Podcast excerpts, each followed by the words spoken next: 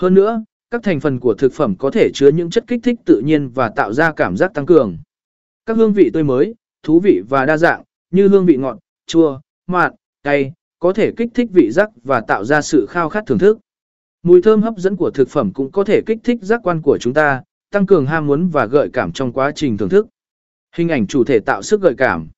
Tuy nhiên, hình ảnh thực phẩm có thể gợi cảm và tăng ham muốn cũng có thể gây ra những tác động tiêu cực, đặc biệt là đối với những người có vấn đề về cân nặng hay quan niệm không lành mạnh về chế độ ăn uống.